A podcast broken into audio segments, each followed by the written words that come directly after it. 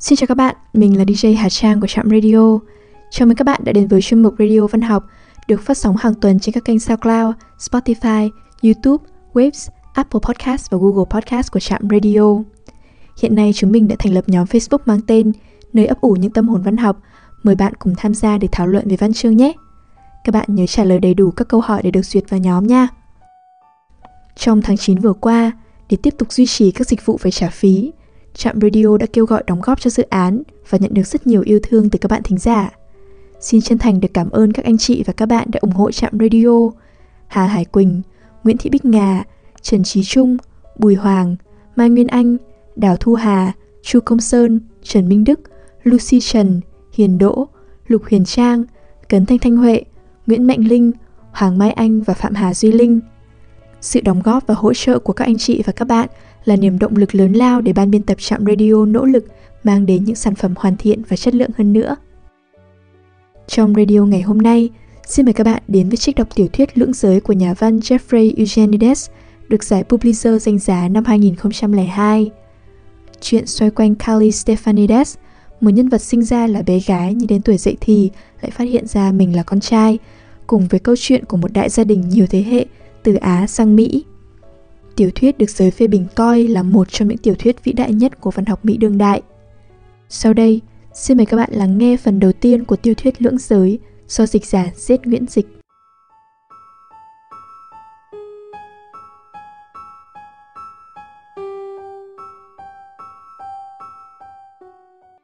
Lưỡng giới Cái thìa bạc Tôi sinh ra hai lần Lần đầu là bé gái vào một ngày không sương khói khác thường ở Detroit tháng riêng năm 1960.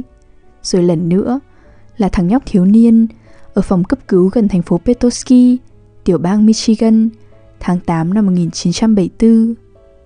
Độc giả chuyên ngành có thể đã tình cờ bắt gặp tôi trong nghiên cứu của tiến sĩ Peter Luce, bản dạng giới trong trường hợp lưỡng tính giới giả do thiếu enzyme 5 alpha reductase, đăng trên tạp chí nội tiết nhi khoa năm 1975 hoặc bạn thấy ảnh chụp tôi ở chương 16 cuốn di truyền học và di truyền mà giờ đây đáng tiếc đã lỗi thời. Tôi chính là đứa trần chuồng đứng cạnh biểu đồ tăng trưởng chiều cao với băng đen che hai mắt ở trang 578. Tên tôi trên giấy khai sinh là Calliope Helen Stephanides. Bằng lái xe gần đây nhất do Cộng hòa Liên bang Đức cấp chỉ ghi đơn giản là Carl. Tôi từng là thủ môn khúc côn cầu, thành viên lâu năm của Hiệp hội Cứu lấy loài lợn biển, kẻ hiếm khi đi lễ của giáo hội chính thống Hy Lạp và phần lớn thời gian khi trưởng thành, nhân viên Bộ Ngoại giao Hoa Kỳ. Cũng như Tiresias, ban đầu tôi là một thứ rồi sau biến thành thứ khác. Tôi bị bạn bè cùng lớp chế giễu, bị bác sĩ biến thành chuột lang thí nghiệm, bị bác sĩ chuyên khoa sở nắn và bị tổ chức March of Dimes nghiên cứu. Một con bé tóc đỏ ở khu Gross Pointy phải lòng tôi mà không hề biết tôi bị làm sao. Anh nó cũng mê tôi. Một chiếc xe tăng có lần đẩy tôi vào trận chiến trong thành phố. Một cái bể bơi biến tôi thành huyền thoại. Tôi rời bỏ cơ thể mình đến cư ngụ những cơ thể khác. Và tất cả những chuyện này đều xảy ra trước khi tôi bước sang tuổi 16. Nhưng lúc này đây, ở tuổi 41, tôi cảm thấy một lần chào đời nữa đang đến gần. Sau hàng bao thập kỷ quên lãng, Tự nhiên tôi nghĩ đến những bà trẻ ông trẻ đã về nơi chín suối, những người ông thất lạc từ lâu lắm, những đứa anh em họ năm đời bắn đại bác không tới chả biết ai là ai. Hay trong trường hợp gia đình lai cận huyết như nhà tôi, một người mang tất cả các vai trò ấy. Vì thế trước khi quá muộn, tôi muốn viết về nó một lần và mãi mãi. Cuộc phiêu lưu xuyên thời gian đầy thăng trầm của chiếc gen duy nhất. Hỡi thi thần, Xin cắt lời ca về đột biến lặn trên nhiễm sắc thể thứ năm của tôi. Hãy hát về thời nó đơm hoa trên sườn núi Olympus hai thế kỷ rưỡi trước. Khi dê thì bê bê, còn ô lưu thì dụng quả. Hãy hát về chuyện nó được chuyển qua chín thế hệ, vô hình tập hợp lại trong cái vốn gen ô uế của gia đình Stephanides. Và hát về Thượng Đế, dưới lốt vỏ cuộc thảm sát, làm cho cái gen đó lại bay đi rất xa. Về chuyện nó bị thổi vù như hạt giống qua đại dương tới Hoa Kỳ, được mưa ô nhiễm công nghiệp cuốn đi cho đến khi rơi xuống miếng đất màu mỡ là cái tử cung vùng trung tây của bà bố tôi. Xin lỗi nếu thỉnh thoảng tự dưng tôi có hơi hướng Homer quá. Cái đó cũng di truyền đấy.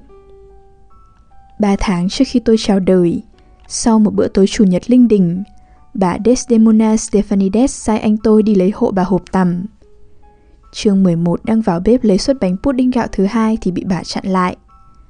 57 tuổi, vừa lùn tè vừa to bè bè, cùng bộ lưới bao tóc non rất hãi.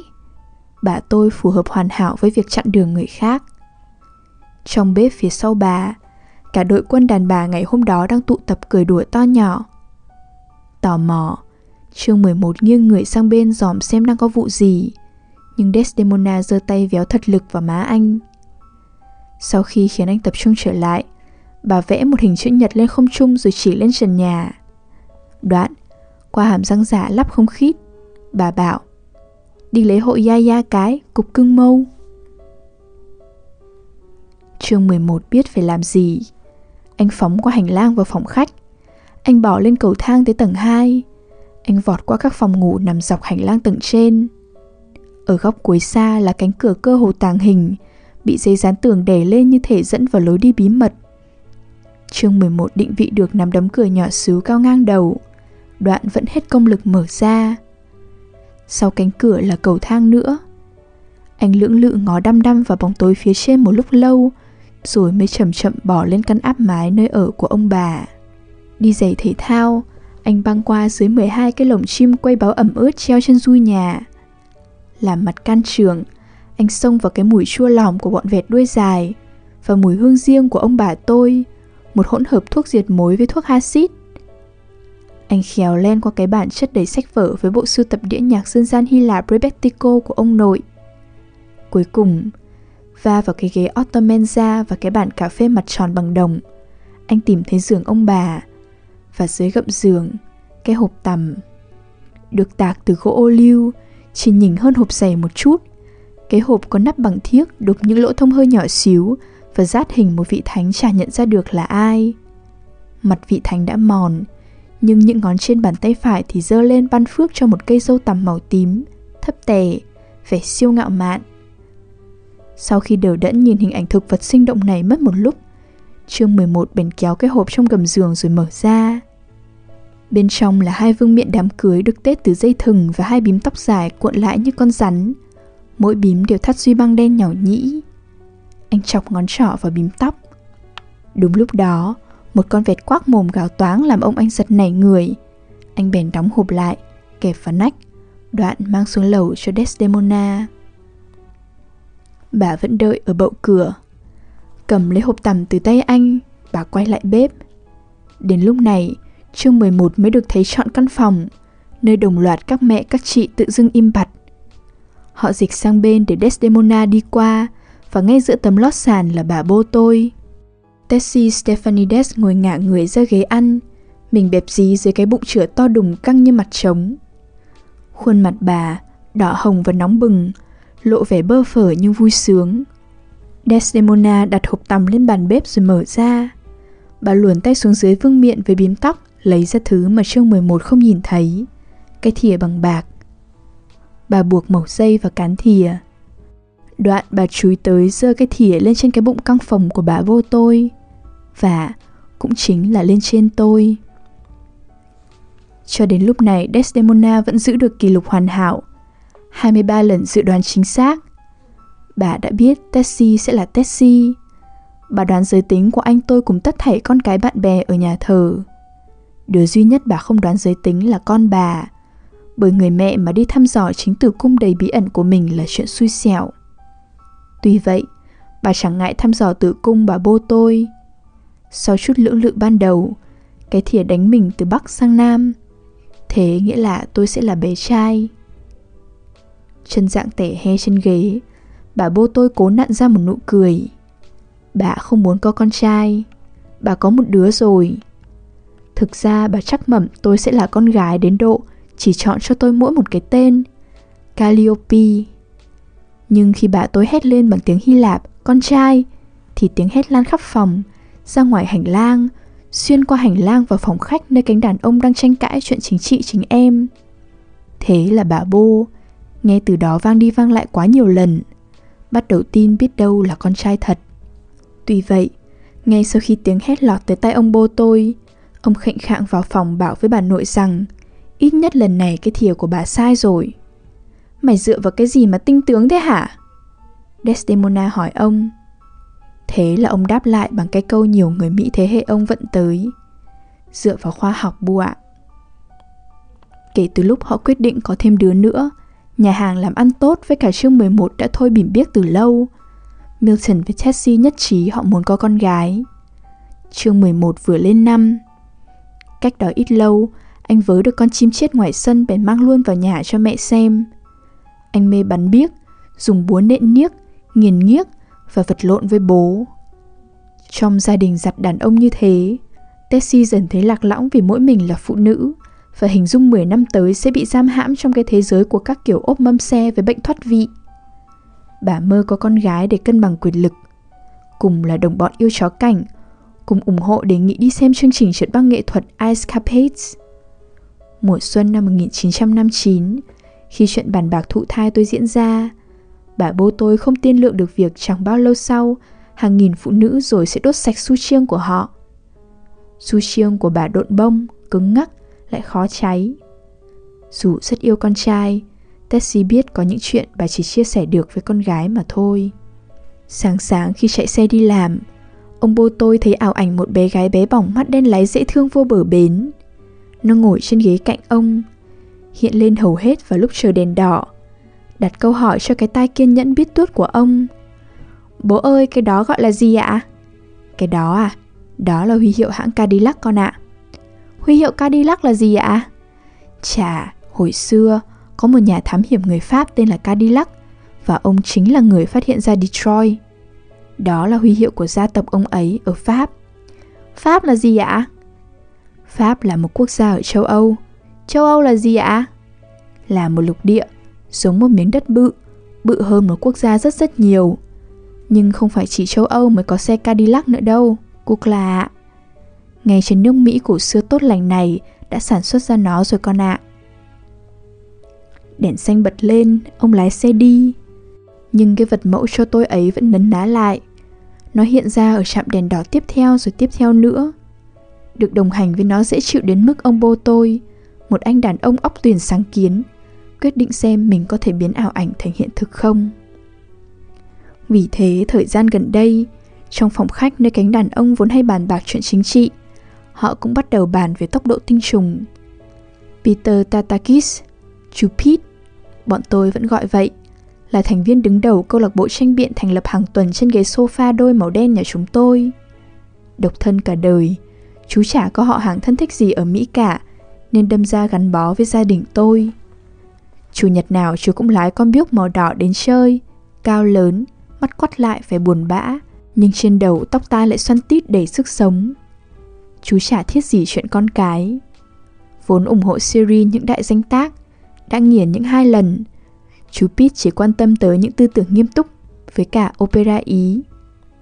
Trong lĩnh vực lịch sử, chú mê sử gia Edward Gibbon, còn trong lĩnh vực văn chương là những ghi chép của Madame de Stael. Chú khóa trích dẫn ý kiến của quý bà dí dòm đó về ngôn ngữ Đức, rằng tiếng Đức dùng đối thoại không hợp vì ta phải chờ đến cuối câu mới nghe được động từ, nên chả thể nào cắt ngang được.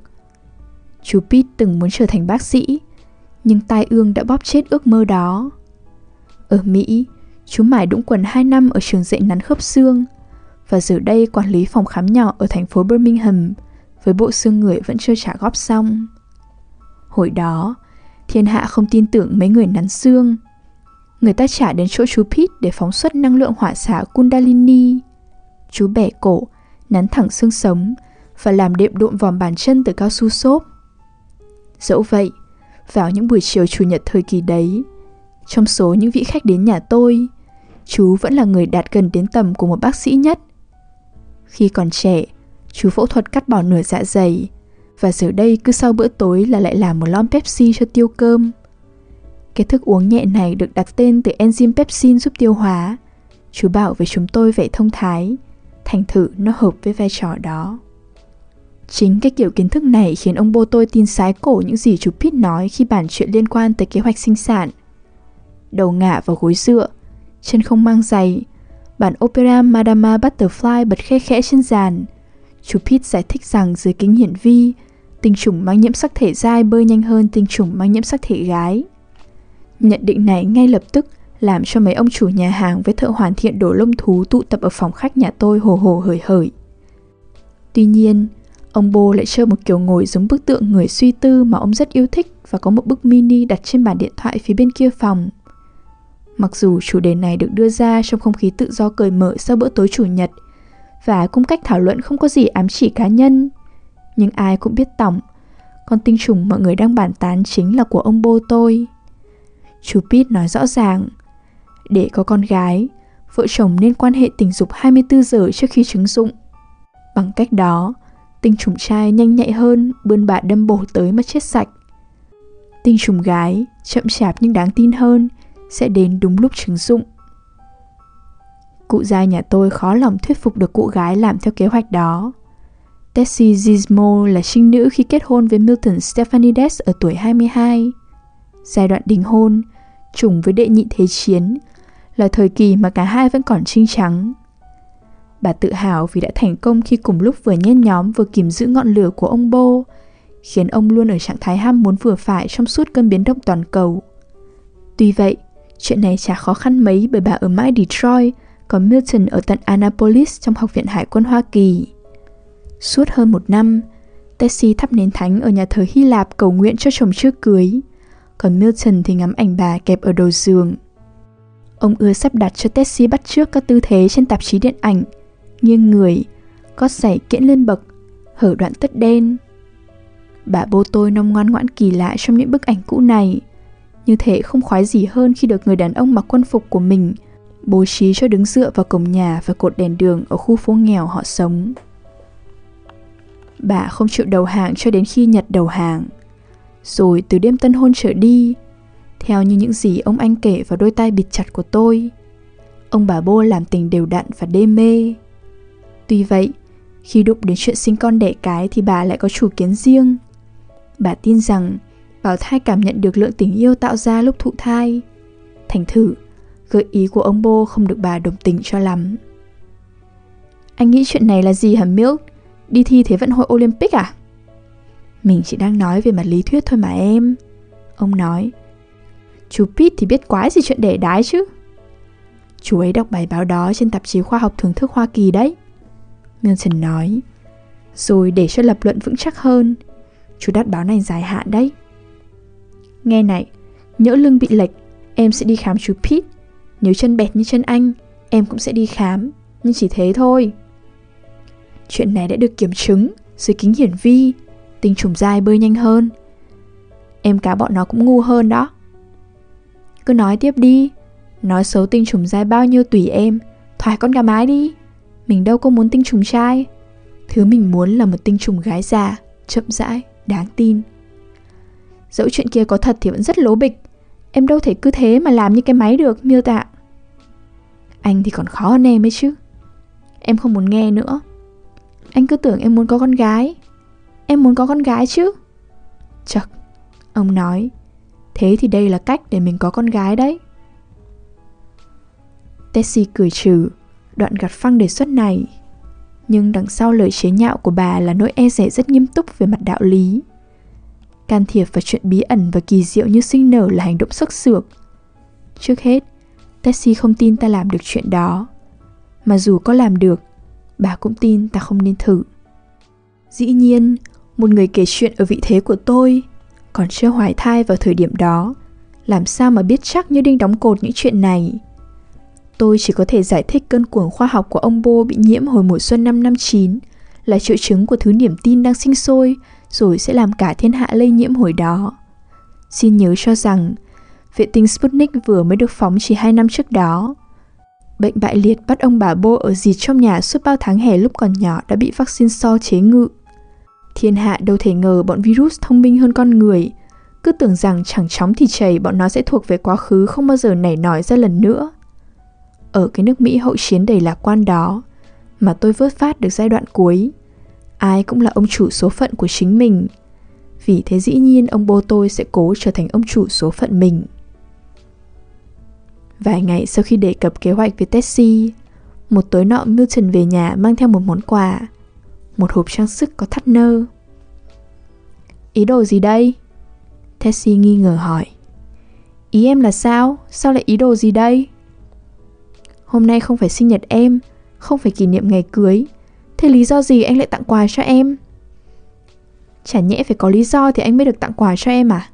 Nào, em mở ra đi. Tessie bán tín bán nghi nhếch một khóe miệng. Nhưng thật khó lòng không mở hộp trang sức khi nó nằm sờ sờ trên tay. Vì thế cuối cùng bà cũng tháo nơ rồi mở hộp ra. Trong hộp, trên nền nhung đen là cái cặp nhiệt độ. Cặp nhiệt độ à? Bà bố tôi nói. Không phải cặp nhiệt độ tầm thường đâu nhé. Milton nói. Phải đi đến ba tiệm thuốc mới tìm được loại này đấy. Loại đắt tiền hả? Đúng thế, Milton nói. Loại này gọi là nhiệt kế đo nhiệt độ cơ bản. Nó đo nhiệt độ nhạy tới từng 1 phần 10 độ. Ông nhớn mày lên. Nhiệt kế bình thường chỉ đo được 2 phần 10 thôi. Cái này là 1 phần 10 đấy. Em thử xem, ngậm vào mồm ấy. Em đâu có bị sốt. Tessie nói. Không phải để xem có bị sốt không. Em dùng để xem nhiệt độ cơ thể lúc nghỉ ngơi thấp nhất là bao nhiêu. Loại này chính xác và chuẩn hơn nhiệt kế thông thường dùng khi bị sốt. Lần sau mua cho em sợi dây chuyền nhé. Nhưng Milton không từ bỏ. Nhiệt độ cơ thể thay đổi thường xuyên, Tess ạ. À. Mình không nhận thấy được, nhưng đúng là vậy. Nhiệt độ trong người lên xuống liên tục. Chẳng hạn như... Ông hó khẽ. Tình cờ nếu em dụng trứng, thì nhiệt độ của em tăng lên 6 phần 10 độ, hầu hết đều vậy. Bây giờ, ông nói tiếp, hào hứng hơn, không nhận thấy vợ đang cau mày. Nếu thực thi cái kế hoạch hôm nọ, chỉ là ví dụ thôi, việc mình làm trước tiên là đo nhiệt độ cơ bản của em. Có thể không phải 37 độ C, nhiệt độ mỗi người đều khác nhau một chút. Cái này anh cũng học được từ chú Pete đấy. Một khi xác định nhiệt độ cơ bản rồi, em tìm xem lúc nào nhiệt độ tăng lên 6 phần 10 độ. Khi đó, nếu em chịu, thì khi đó là lúc mình biết cần phải. Em biết đấy, phá cốc thai. Bà chả ứ hữ gì, bà chỉ đặt cái cặp nhiệt độ vào hộp, đóng nắp, đoạn đưa lại cho chồng. Được rồi, ông nói, được thôi, tùy em, mình sẽ lại dính thêm thằng cu. Đứa thứ hai, nếu em muốn vậy thì sẽ là như vậy. Em chả dám chắc lúc này dính giết được cái gì đâu anh ạ. Bà đáp. Trong lúc đó, tại phòng nghỉ trước khi lên sân khấu cuộc đời, tôi đợi. Một tia hy vọng lẻ loi trong mắt ông bô tôi còn chưa có. Ông đang âu sầu nhìn xuống cái hộp đựng nhiệt kế trên đùi. Lúc này bà bố đứng dậy từ cái gọi là sofa đôi. Bà đi về phía cầu thang, tay sờ lên chán, và khả năng tôi ra đời dường như càng lúc càng mở mịt. Lúc này ông đứng dậy đi quanh nhà kiểm tra, tắt đèn, khóa cửa. Khi ông lên lầu, hy vọng cho tôi lại bùng lên.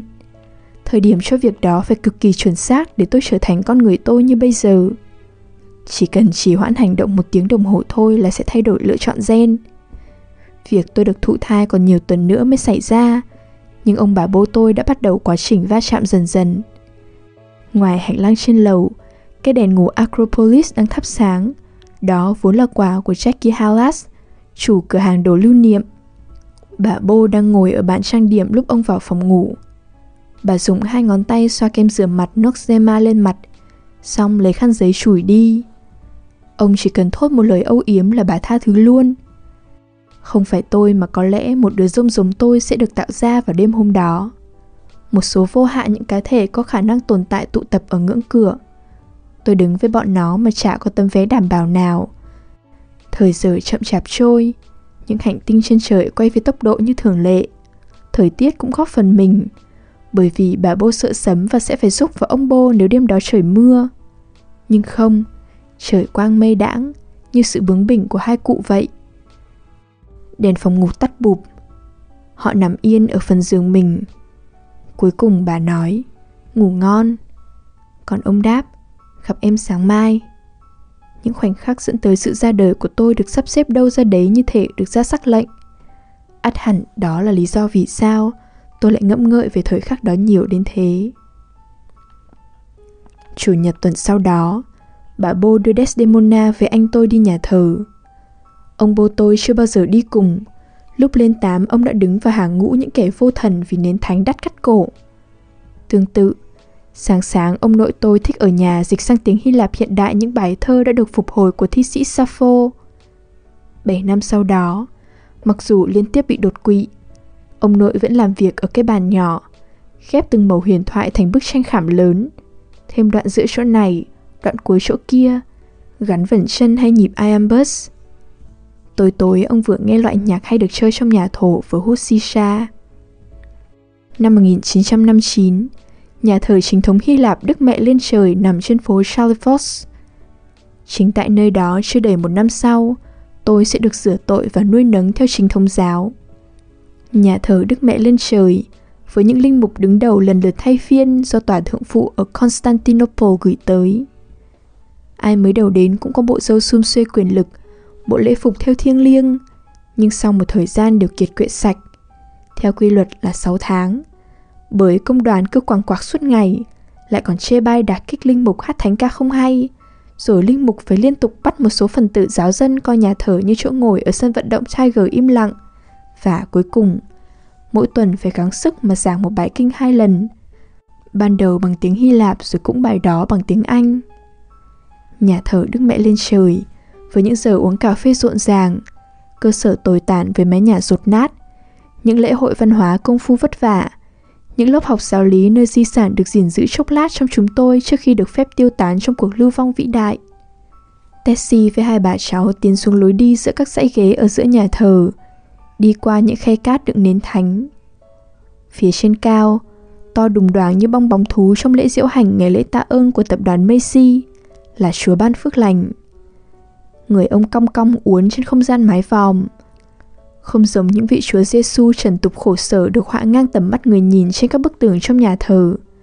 Vị Chúa ban phước lành của chúng tôi rõ là siêu phàm, đầy quyền năng, lừng lững trên thiên đường. Người đang nhòi xuống đưa bốn cuộn gia cửu có ghi phúc âm cho các tông đồ phía trên bàn thờ. Còn bà Bô tôi, suốt đời cố tin Chúa mà chẳng mảy may thành công, ngước lên người tìm lời dịu dắt. Cặp mắt Chúa ban phước lành nhấp nháy trong ánh sáng mờ ảo, Chúng như hút taxi lên cao Qua khói hương trầm đang cuộn lên Đôi mắt đứng cứu thế sáng rực lên như những cảnh chiếu chấp nhoáng các sự kiện vừa xảy ra trên TV. Đầu tiên là bà Desdemona tuần trước khuyên nhủ con dâu Để thêm làm gì hả Tessie? Bà hỏi với vẻ cố tình thản nhiên Cúi xuống ngó vào cái lò nướng nhằm giấu đi vẻ hoang mang trên mặt cái vẻ hoang mang mãi đến 16 năm sau ta mới hiểu được. Desdemona gạt ý tưởng đó đi. Thêm con thêm rắc rối chứ được cái gì. Tiếp đó là bác sĩ Philopotion Vị bác sĩ già của gia đình. Với những tấm bằng cổ lỗ sĩ sau lưng, Vị đốc tờ già phán, Vớ vẩn, Tinh trùng nam bơi nhanh hơn á. Nghe này, Người đầu tiên nhìn thấy tinh trùng dưới kính hiển vi là nhà khoa học Lee Wen Hook. Ông có biết với ông ta trông chúng giống cái gì không?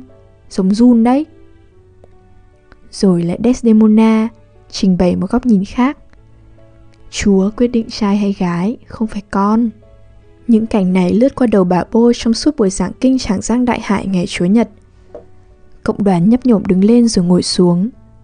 Ngồi ở hàng ghế phía trước, mấy đứa em họ tôi, Socrates, Plato, Aristotle và Cleopatra, ngọ nguậy không yên.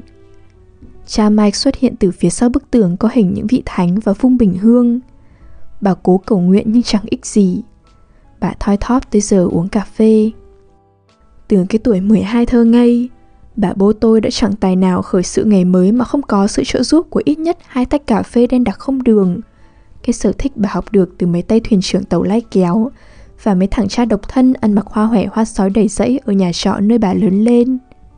Khi còn học cấp 3, cao 1m55, bà ngồi cạnh đám công nhân nhà máy ô tô ở quán ăn góc phố uống cà phê trước tiết học đầu tiên. Trong khi họ lướt xem tỷ số cá độ đua ngựa trên báo, Tessie làm xong bài tập về nhà môn giáo dục công dân. Lúc này đây, dưới tầng hầm trong nhà thờ, bà bảo chương 11 chạy ra ngoài chơi với bọn trẻ con để bà uống tách cà phê cho tỉnh táo. Bà đang uống tách thứ hai thì một giọng dịu dàng nữ tính thổi vào tai bà. Chào buổi sáng Tessie. Đó là em rể bà, cha Michael Antonio. Chào cha Mike, buổi lễ hôm nay cảm động quá. Tessie nói rồi ngay lập tức hối hận. Cha Mike là phó tế ở nhà thờ Đức Mẹ lên trời. Khi vị linh mục gần đây nhất ra đi, quay về Athens chỉ sau vẻn vẹn có 3 tháng, cả gia đình hy vọng cha Mike sẽ được thăng chức. Nhưng cuối cùng, một linh mục mới người nước ngoài, cha Gregorius lại được vị trí đó. Cô dâu chưa bao giờ bỏ lỡ cơ hội nào để than vãn về cuộc hôn nhân của mình. Thốt lên tại bữa tối bằng giọng nữ diễn viên hài kịch. Chồng tôi lúc nào cũng làm phù dâu chứ chưa bao giờ được làm cô dâu. Khi khen ngợi buổi lễ, Tessie không hề có ý khen ngợi cha Greg. Tình huống còn nhạy cảm hơn nữa bởi nhiều năm trước đây, Tessie với Michael Antonio đã đính hôn với nhau. Giờ đây bà kết hôn với Milton, còn cha Mike thì lại cưới em gái Milton. Tessie xuống dưới này để đầu óc được thư thái uống cà phê. Vậy mà chưa gì ngày hôm đó đã trở nên tồi tệ không kiểm soát nổi. Dẫu vậy, cha Mike có vẻ không để tâm tới chuyện coi thường này. Ông đứng cười, đôi mắt dịu dàng trên trọm râu xồm xoàm như thác nước đang gạo thét. Vốn lành tính, cha Mike rất được lòng đám bà quá đi lễ. Họ ưa túm tụng quanh ông, mời ông ăn bánh và tắm mình trong bản chất phước lành của ông. Một phần của bản chất này sinh ra từ lòng mãn nguyện tuyệt đối của cha Mike, dù ông chỉ cao có 1m63. Vẻ ngoài thấp bé có sự hào phóng riêng của nó, như thể ông san sẻ bớt chiều cao của mình cho người khác. Dường như ông đã tha thứ cho Tessie cái tội hủy hôn với ông nhiều năm trước, nhưng trong không khí giữa hai người vẫn luôn tồn tại cái gì đó, như cái thứ phấn rôm thỉnh thoảng bay ra từ cổ áo linh mục. Mỉm cười, cẩn thận cầm tách cà phê với đĩa, cha Mike hỏi. Tessie, cả nhà khỏe không em? Dĩ nhiên bà biết, vốn là vị khách tuần nào cũng đến nhà tôi vào chủ nhật, cha Mai đã được nghe trọn vẹn kế hoạch canh trứng nhờ đo nhiệt độ. Dòm vào mắt ông, bà nghĩ mình dò ra vẻ khoái chí. Kiểu gì hôm nay anh lại trả ghé qua nhà em? Bà nói về vô tư, được xem tận mắt nhé. Anh mong đến chơi lắm. Cha Mike nói, nhà em lúc nào cũng có chuyện xôm hết. Tessie lại nhìn vào mắt cha Mike nhưng nó dường như tràn ngập vẻ ấm áp chân thành. Rồi có chuyện xảy ra khiến bà tuyệt nhiên không để tâm gì tới cha Mike nữa. Phía bên kia phòng, Trương 11 trèo lên ghế để với lấy vòi bình cà phê. Anh cố rót một tách, ngặt nỗi mở được vòi rồi mà không đóng lại được. Cà phê nóng bỏng tung tóe khắp bàn. Cái thứ nước nóng dậy ấy bắn lên người một con bé đứng ngay cạnh đấy. Con bé nhảy bật ra sau, mồm nó há hốc, nhưng không thốt ra tiếng nào cả. Bà bô tôi lao vụt qua phòng lật đật đưa con bé vào phòng vệ sinh nữ. Không ai nhớ tên con bé đó, nó chả phải con cái nhà nào hay đi lễ thường xuyên, nó còn chả phải dân Hy Lạp. Nó xuất hiện ở nhà thờ đúng vào ngày hôm đó rồi không bao giờ quay lại, và dường như chỉ tồn tại cho mục đích duy nhất là làm bà bố tôi đổi ý. Trong phòng vệ sinh, con bé cởi ngay cái áo đang bốc hơi ra, còn Tessie thì mang khăn ướt tới. Con có sao không cưng? Có bị bỏng không? Thằng đó vụng về thế không biết. Con bé nói, ừ, chuyện gì nó cũng dính vào. Bọn con trai thật bất trị. Tessie mỉm cười. Vốn liếng từ của con cũng ghê nhỉ. Nghe lời khen này, con bé cười tuét miệng. Bất trị là từ yêu thích của con. Anh trai con rất bất trị. Tháng trước con mê từ lằng nhằng, nhưng ta không dùng được từ lằng nhằng trong nhiều trường hợp. Nghĩ cho kỹ thì nhiều thứ không thể nào dùng từ lằng nhằng được. Con nói đúng. Tessie vừa cười vừa nói. Nhưng bất trị thì dùng đâu cũng được cả. Cô nói quá chuẩn luôn. Con bé nói. Hai tuần sau, Chủ nhật lễ phục sinh năm 1959, việc trung thành bám trụ vào lịch Julius một lần nữa lại khiến nhà tôi lạc nhịp với toàn bộ khu dân cư xung quanh. Chủ nhật hai tuần trước, anh tôi ngó bọn trẻ con hàng xóm đi săn trứng đủ màu trong bụi cây. Anh nhìn bạn bè ăn đầu thọ bằng sô-cô-la và nốc cả vốc kẹo dẻo vào cái mồm tuyển răng sâu. Đứng dòm từ cửa sổ, ông anh trai không muốn gì hơn là được tin một vị chúa người Mỹ sống lại đúng ngày. Đến tận hôm qua chương 11 mới được phép nhụm trứng, mà rồi chỉ được mỗi một màu đỏ. Khắp nhà trứng đỏ ánh lên dưới những tia nắng dài ngày hạ trí. Trứng đỏ đầy ụp trong đống bát trên bàn ăn. Chúng treo trong túi nhỏ trên những khung cửa. Chúng nằm khắp bệ lò sưởi và được nướng thành ổ bánh mì sureki hình thành giá. Nhưng lúc này là chiều muộn, cả nhà đã ăn tối xong, còn ông anh tôi thì đang cười mỉm bởi vì bây giờ tới phần trong lễ phục sinh của Hy Lạp mà anh mê hơn trò săn trứng với kẹo dẻo, chơi trọi trứng. Cả nhà quây quần ở bàn ăn. Cắn môi, chương 11 chọn một quả trứng trong bát, xăm soi rồi bỏ lại. Anh chọn quả khác. Quả này trông được đấy. Milton vừa nói vừa chọn trứng. Cứng như đá nhé. Milton giơ quả của mình lên. Chương 11 lăm le tấn công. Đúng lúc đó bà Bô bỗng vỗ lên lưng ông Bô. Đợi tí nào Tessie, bố con anh đang trọi trứng mà. Bà đập vào lưng ông mạnh hơn. Sao thế? Nhiệt độ cơ thể em, bà ngập ngừng, tăng 6 phần 10 rồi. Bà dùng cái cặp nhiệt độ đã được ít lâu. Đây là lần đầu tiên ông bố tôi nghe chuyện này. Bây giờ á? Ông thì thầm. Chúa ơi Tessie, em chắc chứ? Em chả biết. Anh bảo em canh khi nào nhiệt độ tăng lên, nên em đang bảo với anh là tăng lên 6 phần 10 độ rồi. Đoạn hạ thấp giọng. Với cả đã 13 ngày kể từ lần cuối cái mà anh biết là cái gì rồi đấy. Nào bố! Chương 11 này nỉ. Tạm dừng, Milton bảo. Ông bỏ trứng vào gạt tàn. Trứng của tôi đây nhé. Không ai được đụng vào cho tới khi tôi quay lại đâu đấy. Trên lầu, tại phòng ngủ chính, ông bà Bô hoàn thành nhiệm vụ. Sự ngượng nghịu tự nhiên của một đứa trẻ ngăn tôi không tưởng tượng chi tiết cảnh đó. Chỉ có thế này.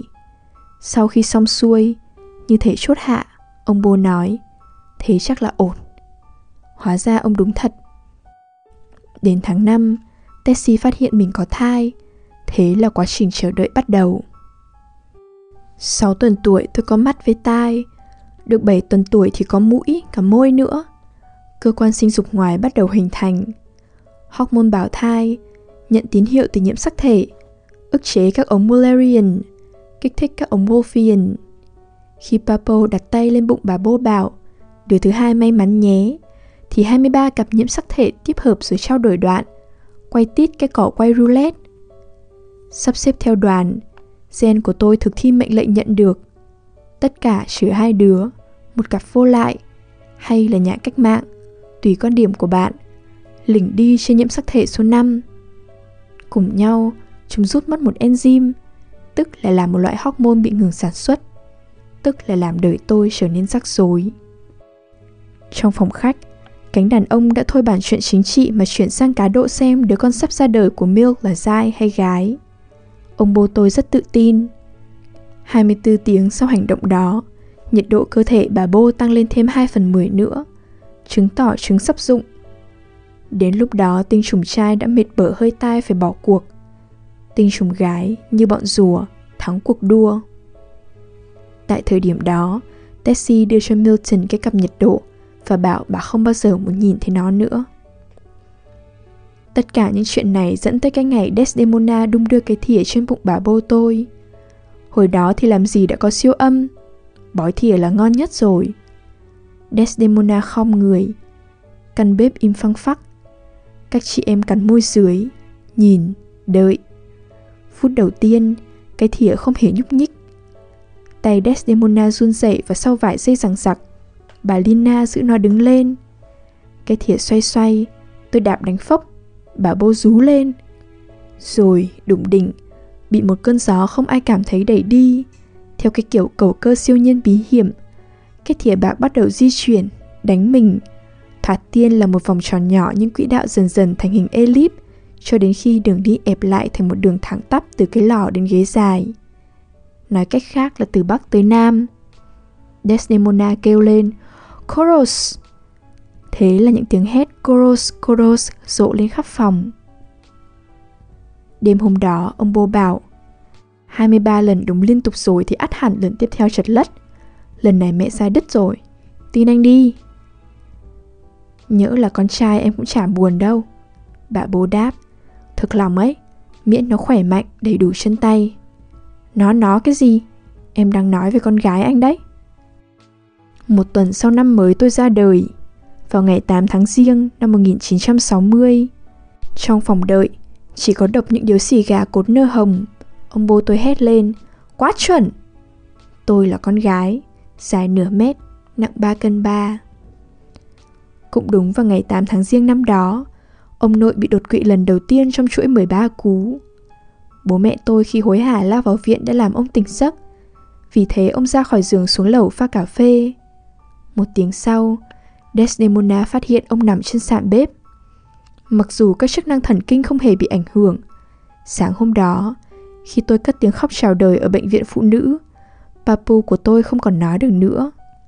Theo như Desdemona, ông nội ngất quỵ ngay sau khi lật úp tách cà phê để đọc vận may qua bã. Khi biết tin tôi là trai hay gái, chú Pete không chịu nhận bất kỳ lời chúc mừng nào. Không có phép lạ gì ở đây cả. Với cả, chú đùa, Milk làm từ A tới Z cơ mà. Desdemona trở nên nghiêm nghị. Đứa con trai sinh ra ở Mỹ của bà đã đúng. Và với cú thất bại mới toanh này, cố hương mà bà vẫn nỗ lực sống ở đó mặc cho cách xa 4.000 dặm và 38 năm trời, lùi thêm một nấc nữa. Tôi chào đời đánh dấu kết thúc màn đoán giới tính trẻ con của bà và khởi đầu cho quá trình tụt dốc dài dặc của chồng bà. Mặc dầu thỉnh thoảng cái hộp tắm có tái xuất, nhưng cái thìa bà không còn là bảo vật được nằm trong hộp nữa. Tôi được lôi ra, đét đít và xịt nước tắm rửa, đúng theo trật tự đó. Họ bọc tôi trong chăn rồi đặt nằm giữa sáu bé sơ sinh khác, bốn trai, hai gái. Tất cả bọn nó, không giống tôi, đều được đeo thẻ ghi chính xác. Chuyện này nghe thì phi thực, nhưng tôi nhớ rất rõ. Những đốm sáng chậm chậm tràn vào làm bừng sáng màn tối. Ai đó đã mở mắt tôi ra.